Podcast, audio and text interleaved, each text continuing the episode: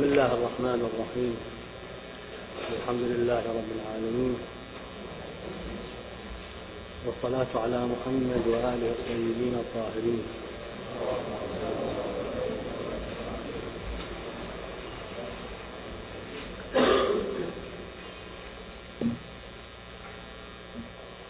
البحث في أسانيد كتاب غيبة.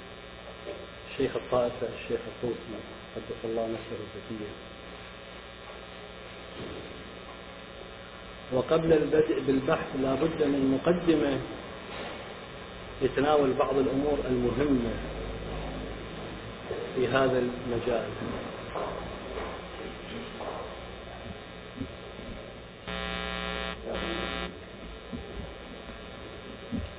الأمر الأول وهو أن هذا الكتاب كتاب الغيبة يتناول ويشتمل على مجموعة من الأحاديث والروايات.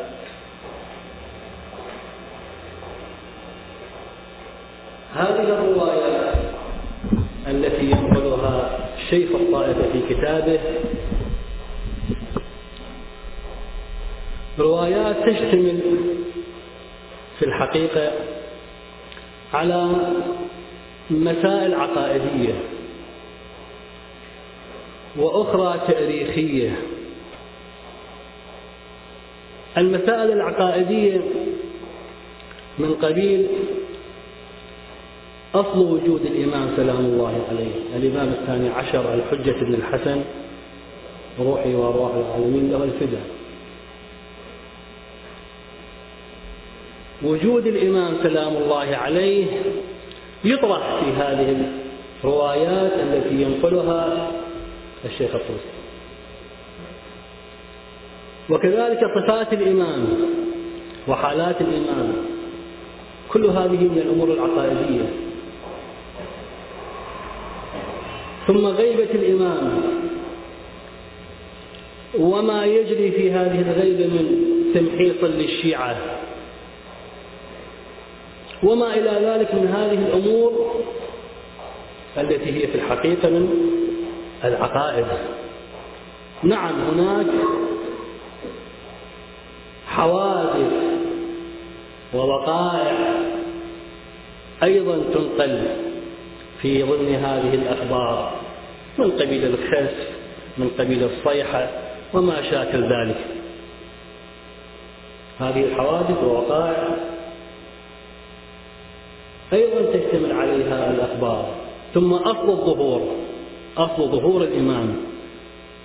كما أن هناك غيبة للإمام غيبة صغرى وكبرى كذلك هناك ظهور للإمام بعد تلك الغيبة.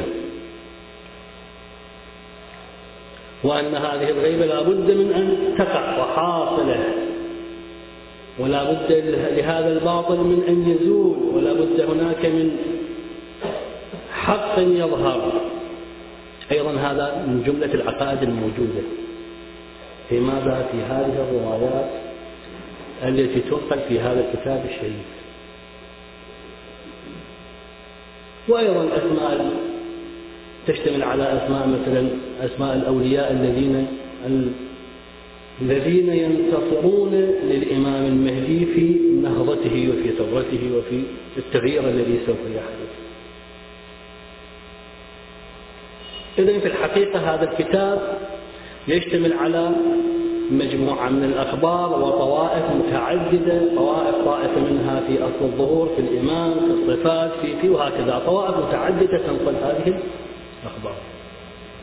هذا الأمر الأول. حتى نقف على ماذا؟ على ما هو هذا الكتاب؟ على ماذا يشتمل؟ الأمر الثاني. الأمر الثاني وهو أن هذه المسائل وهذه القضايا التي يشتغل عليها هذا الكتاب الشريف هي في الحقيقة ليست بقضايا فقهية وأحكام شرعية. إذ أننا في بحوثنا كطلبة علوم في الحوزة الشريفة نبحث عن قضايا فقهية وما يرتبط بالقضايا الفقهية من قضايا أصولية وما إلى ذلك. من مقدمات يحتاجها في الحقيقة الطالب شيئا فشيئا حتى يتدرج إلى الوصول إلى عملية الاجتهاد واستنباط الأحكام الشرعية فكل ما يتوقف على ذلك يدرسه الطالب. نحن نواجه هنا لا نواجه في الحقيقة أحكام شرعية ولا نواجه في الحقيقة مباحث فقهية. وإنما كما قلنا سابقا نواجه قضايا عقائدية وقضايا حواتها حوادث ووقائع وأسماء وما شاكل ذلك. أمور عقائدية أحيانا وأحيانا تاريخية. فهل يختلف الحال في بحثنا عن هذه القضايا عن تلك القضايا التي يبحثها الطالب في القضايا في الأحكام الشرعية والفقهية؟ من حيث من جهة ماذا؟ من جهة احتياجه لتصحيح الأسانيد. نحن لا نتحدث عن الموضوع بما هو موضوع عام. هذا ليس بحثنا وإنما نتحدث عن هذه المضامين مضامين الروايات الشريفة باعتبار تصحيح هل هناك حاجة إلى تصحيح الأسانيد أو لا.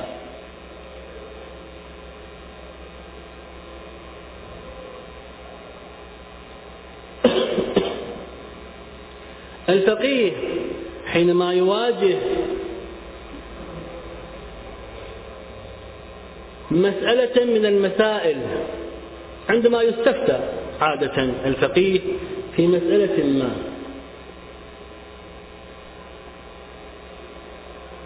يراجع أولا وكما نعرف الأدلة الاجتهادية. الأدلة التي نسميها نعبر عليها اصطلاحا بالأدلة المحرزة التي تعطينا حكما شرعيا. فيبحث الفقيه هل هناك آية أو رواية وما شاكل ذلك؟ على وجود مثل هذا الحكم الشرعي في هذه الواقعة التي استفتي فيها أو لا؟ فإذا توصل في ذلك إلى وجود دليل على الحكم الشرعي يأخذ به.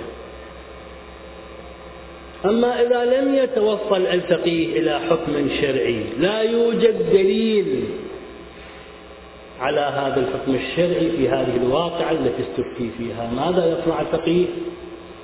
بلا إشكال الفقيه كما عرفنا يتجه من البحث عن الأدلة الاجتهادية التي نعبر عنها بالأدلة المحرزة إلى الأصول العملية. فيبحث في الأصول العملية هل هناك دليل على الإباحة أو على التحريم من أصالة البراءة ومن أدلة الاحتياط وما شاكل ذلك. وبالتالي نلاحظ أن الفقيه في هذه الواقعة إما أن يحصل على حكم شرعي من أدلة محرزة اجتهادية أو تحديد كما يعبر عنه تحديد وظيفة عملية من الأصول العملية فالفقيه بالنتيجة يعطي للمقلد الوظيفة إما حكما شرعيا أو وظيفة عملية فلا تخلو الواقعة تلك من ماذا؟ من نعبر عنه من جعل شرعي من حكم سواء كان حكم واقعي أو حكم ظاهري هنا في بحثنا نجد أن القضية لعله تختلف. لماذا؟ لأننا نواجه مجموعة من الروايات. هذه الروايات التي تشتمل على أمور عقائدية أو وقائع وما شاكل ذلك يستعين الفقيه بمجموع بمقدمات ويقوم بمحاولات عديدة لتصحيح الأسانيد. فمثلا على سبيل المثال الواقعة التي تتضمنها رواية زرارة مثلا في ماذا؟ في وجود خس بالبيداء أو صيحة في السماء وما شاكل ذلك. هذه الأمور. يحاول الباحث هنا ولا نعبر عنه الفقيه لأن هذه في الحقيقة ليست الرواية لا تشتمل على حكم شرعي وإنما على واقع. نسميه بالباحث لا الفقيه. الباحث هنا يبحث في ماذا؟ في هذه الرواية. يحاول أن يصحح سند هذه الرواية. فإذا صحت هذه الرواية سندا وأصبحت إلى حد الاعتبار وصلت إلى حد الاعتبار يمكن للباحث أن يعتمد على هذا الشيء على هذه الرواية وعلى إثبات مضمون هذه الرواية. أما إذا لم تتوفر لديه لدى الباحث. ولم تنجح تلك المحاولات لم تتوفر لديه. وثاق لبعض الرواة من المجاميع التي تحمل في الحقيقة المجاميع التي تتعرض إلى أحوال الرجال. من وثاقة وضعف وما شابه لم يتتوفر لديه. وثاقة لرجل معين أو بعض رجال السند. فقام المحاولات لم تنجح هذه المحاولات. في ماذا؟ في تصحيح هذا السند. فهل هناك أصل عملي يرجع إليه الباحث كما يرجع إليه الفقيه؟ في الحقيقة لا يوجد. لا يوجد أصل عملي. حتى يحدد يحدد وظيفة. الحقيقة لا توجد وظيفة. لا يوجد هناك.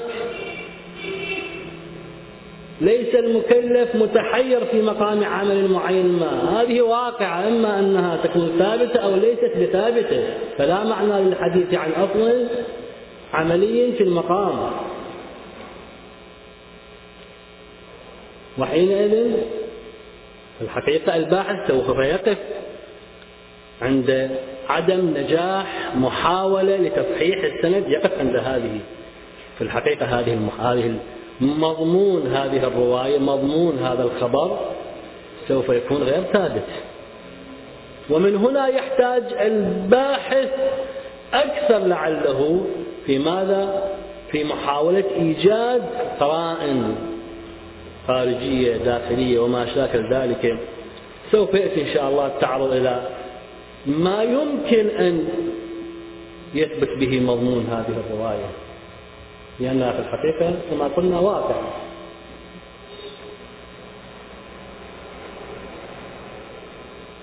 الأمر الثالث قد يقال بأنه في الأحكام الشرعية الفقيه.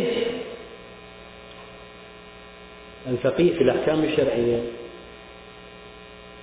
يحتاج إلى تصحيح الأسناد وما شاكل ذلك. ويحتاج إلى أن تكون هذه الرواية معتبرة إما أن يحصل القطع في على ذلك الحكم الشرعي أو الظن المعتبر على ذلك الحكم الشرعي لأنه في مقام الإفتاء. الفقيه في مقام الإفتاء ومعنى مقام الإفتاء أننا إذا مثلا فتحنا الرسالة العملية ماذا نجد؟ يحرم كذا يجوز كذا يحرم العصير العنبي إذا غلا أليس كذلك؟ هذه هذه الفتوى التي يعطيها الفقيه في الرسالة العملية في الحقيقة هو في مقام الإفتاء وفي مقام إسناد حرمة العصير العنبي إلى الله تبارك وتعالى لماذا؟ لأن, لأن الله هو الذي تعبدنا لماذا؟ بالأخذ بهذه الرواية مثلا أو ذلك اليقين أو ذلك القاطع. طبعا التعبد التعبد بالظن. أما اليقين لا معنى للتعبد به أو القطع وإنما هو كاشف تام لما يتعلق به. لكن الفقيه عندما في الحقيقة يفتي بشيء يسند هذه هذا الحكم الشرعي الذي توصل إليه بأي نحو من أنحاء زين. بالقاطع أو بالظن المعتبر من أدلة اجتهادية أو من أصول عملية في الحقيقة هو في مقام الإسناد إلى المولى. لأننا عندما نعمل بالرسالة العملية نعم لا نعمل بها بما هي أحكام من صادرة من الفقيه بما هو فقيه. وإنما بما هو فقيه قد توصل إلى الحكم الشرعي بخبرته واجتهاده فهو ينسب هذا الحكم الشرعي إلى الله تبارك وتعالى. يعني إلى الإمام ومن الإمام إلى الله تبارك وتعالى. لأن الله سبحانه وتعالى له أحكام واقعية. ويريد منا أن نعمل بهذه الأحكام الواقعية من وجوب ومن حرمة ومن استحباب وغيرها ففي الحقيقة الفقيه في مقام الإفتاء وإسناد الحكم إلى الله. فإذن إذا كان كذلك فلا بد على الفقيه لأنه يحرم إسناد ما لم يصدر من الشارع. كما قرأنا ذلك في الأصول. يحرم إسناد ما لم يصدر من الشارع. فلا بد من العلم بالصدور. بأن هذا قد صدر من الشارع حتى يمكن للفقيه أن يسند هذا إلى الشارع العلم بالصدور إما عن طريق القاطع أن نقطع بالحكم الشرعي الفقيه يقطع بوجود الحكم الشرعي يقطع هذه الدرجة وأما أن يظن بالحكم الشرعي لكن الظن الذي يظن به ظنا معتبرا الظن المعتبر هو ماذا؟ هو مثل الرواية التي يصح سندها. هذا ظن معتبر حجية خبر الثقة تمنحنا ماذا؟ أن ما يقوله زرارة حجة. فهذا ظن معتبر أيضا يقع الكلام ماذا في الأصول؟ في أن الظن المعتبر هل يقوم مقام القطع الموضوعي أو لا يقوم؟ على القول به وهو كذلك أن الظن المعتبر يقوم مقام القطع الطريقي فيمكن للفقيه أن يسند. ماذا؟ هذا الذي حصله وهو الحكم الشرعي عن طريق الظن المعتبر وهي الرواية التي يصح سندها الشارع أما فيما نحن فيه ما نحن فيه لا يوجد حكم شرعي. حتى نقول بأن ما يوجد هو حكم شرعي وهذا الحكم الشرعي إذا أفتينا به أو إذا أصدرناه هذا الحكم الشرعي يسند إلى الله تبارك وتعالى وهذا الإسناد يحتاج إلى ماذا؟ إلى مجوز لا يجوز الإسناد إلا إذا كان لدينا قاطع أو ظن معتبر يقوم مقام القطع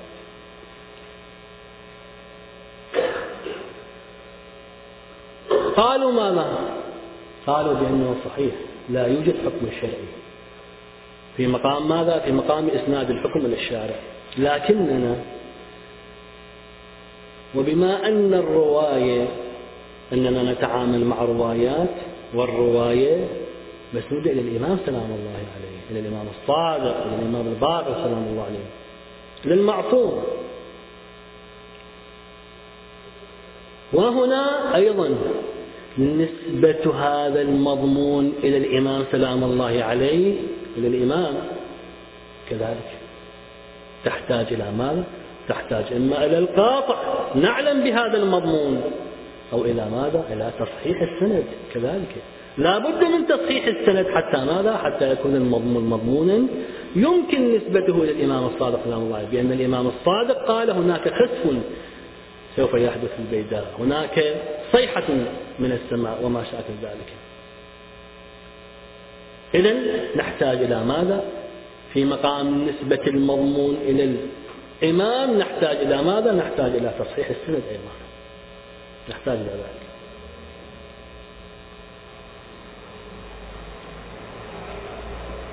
وأمر آخر هو ماذا؟ وشيء آخر في هذا التمييز وهو أن هناك أثر شرعي يترتب على ماذا؟ على الأمور التي هي في الحقيقة لا تشتمل على أحكام شرعية نحن نعلم بأن الروايات الروايات التي تشتمل على مضامين فيها أحكام شرعية الأثر الشرعي هو ماذا؟ أن يعمل المكلف يرتب أثر على ماذا؟ على التحريم الموجود في هذه الرواية على الجواز الموجود في هذه الرواية إذ بعد تصحيح السند تكون هذه الرواية حجة بكبرى حجية خبر الثقل فتكون هذه الرواية حجة وإذا كانت هذه الرواية حجة فمضمونها مثلا إذا كان حرمة العصير العنبي فعلى المكلف أن يلتزم بماذا؟ بحرمة العصير العنبي ولا يتناول العصير العنبي. أثر شرعي أو ليس؟ بلا أثر شرعي هذا. جواز التسخين اعتمادا على الأصل العملي. أثر شرعي أو لا؟ أثر شرعي وهكذا. هذه الآثار الشرعية المترتبة على الأحكام الشرعية. للمكلف واضحة فما هو الأثر الشرعي هنا؟ في غير الأحكام الشرعية. فنقول أما بالنسبة إلى الأخبار المتضمنة إلى الأمور العقائدية فواضح. مثل هذه الأخبار المشتملة على أصل وجود الإمام أن الإمام الثاني عشر موجود حي يرزق لا كما يدعي غير الإمامية من أنه لم يولد لا مولود. هذا أثر له أثر شرعي أو لا؟ طبعا له أثر شرعي أننا نعتقد بوجود الإمام. وأن الإمام موجود بيننا واحتياج الناس إليه. كاحتياج الشمس؟ كاحتياجنا للشمس. كما في مضمون بعض الروايات. فإذا في مثل هذه الأمور العقائدية بلا إشكال هناك أثر يترتب على ذلك أثر شرعي. وهو أننا نعتقد اعتقادا جازما بوجود الإمام. بل لعل هذا الاعتقاد من أصول المذهب. من أصول المذهب أننا نعتقد بوجود الإمام الثاني عشر. أليس كذلك؟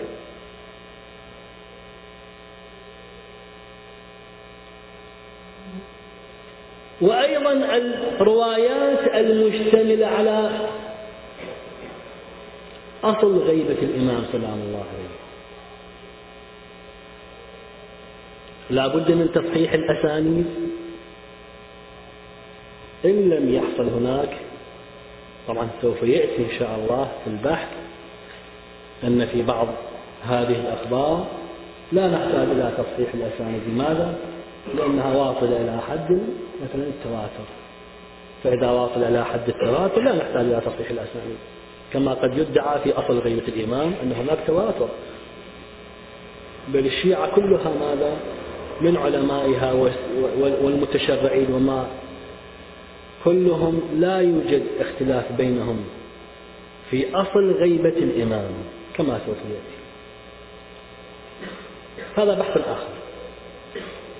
أما في مثل الوقائع التي تشتمل على هناك خسف في البيداء هناك صيحة في السماء وما شاكل ذلك. قد يقال بأنه لا يوجد أثر شرعي. حالها حال الأمور التكوينية. والأمور التكوينية كما يقول الفقهاء لا معنى للتعبد بها. الشارع يتعبدني بما له أثر شرعي. يتعبدني بأمور لها أثر شرعي. كما في الأحكام الشرعية التي هي واضحة جدا. أما يتعبدني الشارع يتعبدني بأمور تكوينية لا معنى للتعبد بها. أن الهواء نقي أن القضية الفلانية وهكذا. لا معنى للتعبد بها. إذ لا أثر شرعي يترتب عليها. وهنا قد يقول بأنه لا أثر شرعي. صحت الرواية أو لم تصح. لا أثر شرعي يترتب على ماذا؟ على مثل هذه الأمور التي هي من قبيل الوقائع والحوادث. فيقال على أنه ماذا؟ على أنه هذه الحوادث والوقائع هي علامات على الظهور. وأقل ما يترتب عليها من أثر هو تقوية إيمان وإيجاد إيمان للمشككين في ماذا؟ في ظهور الإمام سلام الله عليه. إذ نعلم أن هناك روايات كثيرة تقول ماذا؟ تقول في الغيبة تقع أمور كثيرة فيقل إيمان الإنسان حتى يتركون هذا ولا يبقى إلا النذر اليسير المتمسكين بهذا الخط فواضح يحتاج الإنسان إلى ماذا؟ إلى تقوية إيمانه على ماذا؟ على وجود وحصول الظهور للإمام سلام الله عليه وهذا بحاجة إلى ماذا؟ بحاجة إلى هذه العلامات إلى حاجة إلى توقف على تصحيح الأسانيد فنقول بتصحيح هذه الأسانيد سوف نصل إلى ماذا؟ إلى ثبوت هذه الواقعة وإذا ثبتت هذه الواقعة وحصلت هذه الواقعة سوف ماذا؟ سوف تقوي من إيمان الإنسان والذي له إيمان سوف تزيد من إيمانه على ماذا؟ على أصل الظهور وجود ويمكن تصوير غير ذلك أيضا من ماذا؟ من فوائد وآثار. إذا يمكن تصور أثر بخلاف الأمور التكوينية التي لا ترتبط بالشارع. نعم قد يقال هناك ماذا؟ بعدم جدوى من ماذا؟ من التعبد بالأمور التكوينية كما يقال. هذا الأمر. والأمر الآخر أننا وفي التعامل بالأخبار الشريفة لا بد من من ماذا؟ من التمييز بين الأخبار. وهذا التمييز واضح لديكم. أن الأخبار تارة تكون الخبر تارة يكون متواتر. وأخرى مستفيض وثالث خبر آحاد. الخبر المتواتر تارة يكون تواتره معنى لفظي والآخر معنوي. ونعلم أيضا أن الأخبار الخبر المتواتر لا يحتاج إلى تصحيح الأسانيد. إذا وصل الخبر بكمية وكيفية إلى حد التواتر فيثبت ذلك المضمون مضمون الخبر سواء كان مضمونا بلفظه إذا كان التواتر لفظي أو بمعناه إذا كان التواتر معنوي بلا حاجة إلى مراجعة ماذا؟ تصحيح الأسانيد. لا نحتاج إلى مراجعة أن هذا ثقة أو ليس بثقة لا لأننا وصلنا إلى اليقين وإلى القاطع بمضمون الخبر. وأما إذا كان الخبر مستفيض فأيضا وهو الخبر التي ليس الذي ليس بخبر آحاد ولم يصل إلى حد التواتر فهو خبر مستفيض. قد يقال أيضا بأنه إذا كان الخبر خبر لمضمون معين إذا كان خبرا مستفيضا قد يقال أنه يثبت ماذا؟ ذلك يثبت ذلك المضمون. هذا على الخلاف الموجود في مسالك العلماء. قد نقبل هذا الخبر المستفيض أو لا نقبله. وحسب أيضا القرائن التي تقترن بهذا الخبر المستفيض. وثالثا الخبر يكون ماذا؟ خبر آحاد وهو الخبر المبتلى به دائما.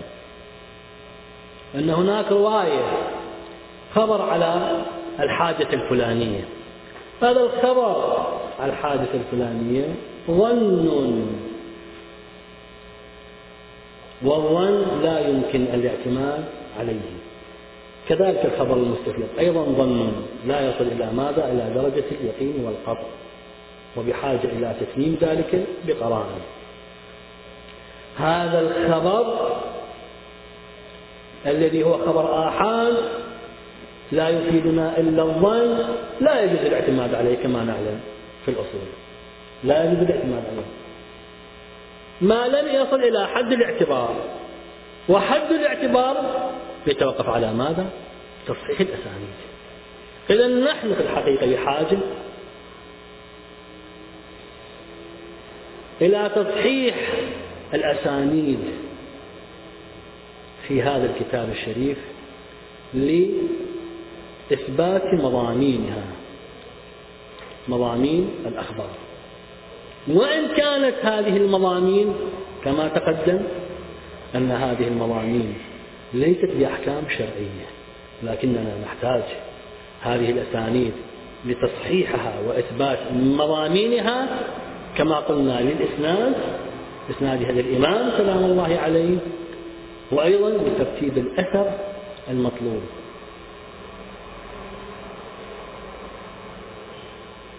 إذا نحن بحاجة إلى تصحيح الأسانيد لأن أكثر الروايات هي ليست بروايات واصلة إلى حد التواتر بل الأغلب في الروايات أنها روايات آحاد ومن هنا كانت الحاجة إلى ماذا؟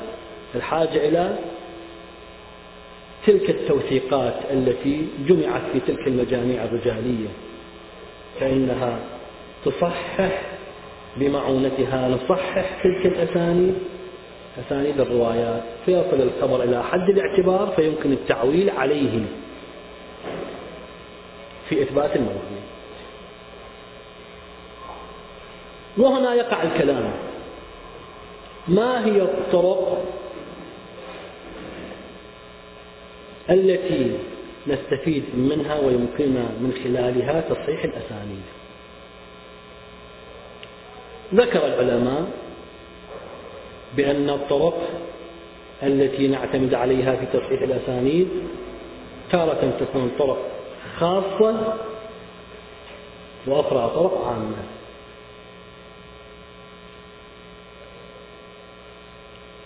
بحثنا سوف إن شاء الله تعالى يقع في ماذا؟ في بيان هذه الطرق الطرق الخاصة يعني خاصة بنفس الراوي التي تختص بنفس الراوي مثل نص الإمام على وثاقة فلان. هذا يختص بنفس الراوي ومن هنا تسمى طرق خاصة. وطرق عامة لا لا تختص بنفس الراوي براوي معين بشخصه وإنما هناك طريق عام يشمل هذا الراوي ويشمل غيره. ومن هنا يسمى طريقا عاما. كما في تصحيح ما يصح عن فلان وفلان وفلان. تلك الفئة المجموعة التي إن صح عنها يصح بقية السنة. وما شاكل ذلك. إذا بحثنا ومنهجنا سوف يقع في ماذا؟ في استعراض الطرق الخاصة ثم تبيين الطرق العامة التي يمكن من خلال هذه الطرق العامة تصحيح الأسانيد أسانيد الروايات. ثم بعد ذلك نتناول التطبيقات. تطبيقات هذه الطرق الخاصة والطرق العامة على أسانيد نفس الروايات الواردة في كتاب الغيبة.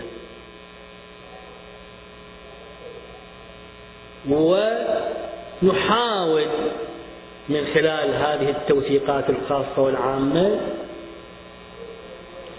وغيرها كما سوف يأتي التعرض له. هناك توثيقات خاصة وتوثيقات عامة وطرق محاولات أخرى مما يسمى التبديل وغيره. كما هو مذكور في علم الرجال نحاول أن نصحح أسانيد هذا الكتاب الشريف. حتى نخرج لماذا؟ بمحصلة أن هذه الروايات الموجودة التي نقلها الشيخ الطائفة ما هو منها التي يمكن الاعتماد عليه ويصح سنده وما هو الذي لا يمكن الاعتماد عليه. وهنا نكتة. وماذا؟ إذا انتهى مقام بنا إلى أنه لا توجد في الحقيقة لا يوجد توثيق خاص ولا توثيق عام ومحاولات التبديل أيضا لا تمكن غير ممكنة بدون جدوى. وانتهينا إلى أن هذا الخبر في الحقيقة خبر ماذا نسميه؟ خبر ضعيف خبر لم يصل لم يصل إلى حد الاعتبار هل هذا الخبر الضعيف الذي لم يصل يحصل عليه لم يصل إلى حد الاعتبار هل يطرح أو لا؟ أولا لا بد من التفرقة بين الخبر الضعيف والخبر المدسوس والموضوع. تارة لدينا خبر ضعيف وأخرى خبر مدسوس وموضوع. إذا قامت القرائن على أن هذا الخبر خبر موضوع ومدسوس هذا يخرج ولا بد من طرحه. لا توجد هناك محاولة لتصحيحه لا معنى للتصحيح حينئذ هذا خبر مدسوس وموضوع فيطرح. أما إذا كان الخبر خبر ليس موضوعا وليس مدسوسا وإنما هو خبر ضعيف لم يصل إلى حد الاعتبار. نقول هذا يمكن أن يكون ثابتا في الواقع. في الواقع يمكن أن يكون ثابت في علم الله. أن الخبر خبر قد يكون مضمون ثابت لكنه بحسب الإثبات كما يقال بحسب الدليل بحسب الرواية أن هذا لم يصل إلى حد الاعتبار ففي سنده فلان وفلان وهما مثلا ضعيفان هل هذا يطرح؟ أيضا هناك محاولات لتصحيح هذا الخبر الضعيف وهو ماذا؟ وهو محاولات جمع القرائن وجمع الشواهد سواء كانت داخلية من مضمون الخبر وموافقته للمذهب موافقته لل ما ينقل عند ما هو متعارف عند العامة والخاصة زين من كون من كون مضمونه مضمون ثابت أو هناك شواهد خارجية قرائن خارجية. قرائن الخارجية هناك ما يعضده كما سوف يأتي. مما يعضد هذا الخبر وجود مضمون هذا الخبر عند العامة أن العامة أيضا تنقل هذا المضمون. هذا مما يؤكد ويشكل قرينة وشاهد على صحة المضمون وإن كان السند ضعيف.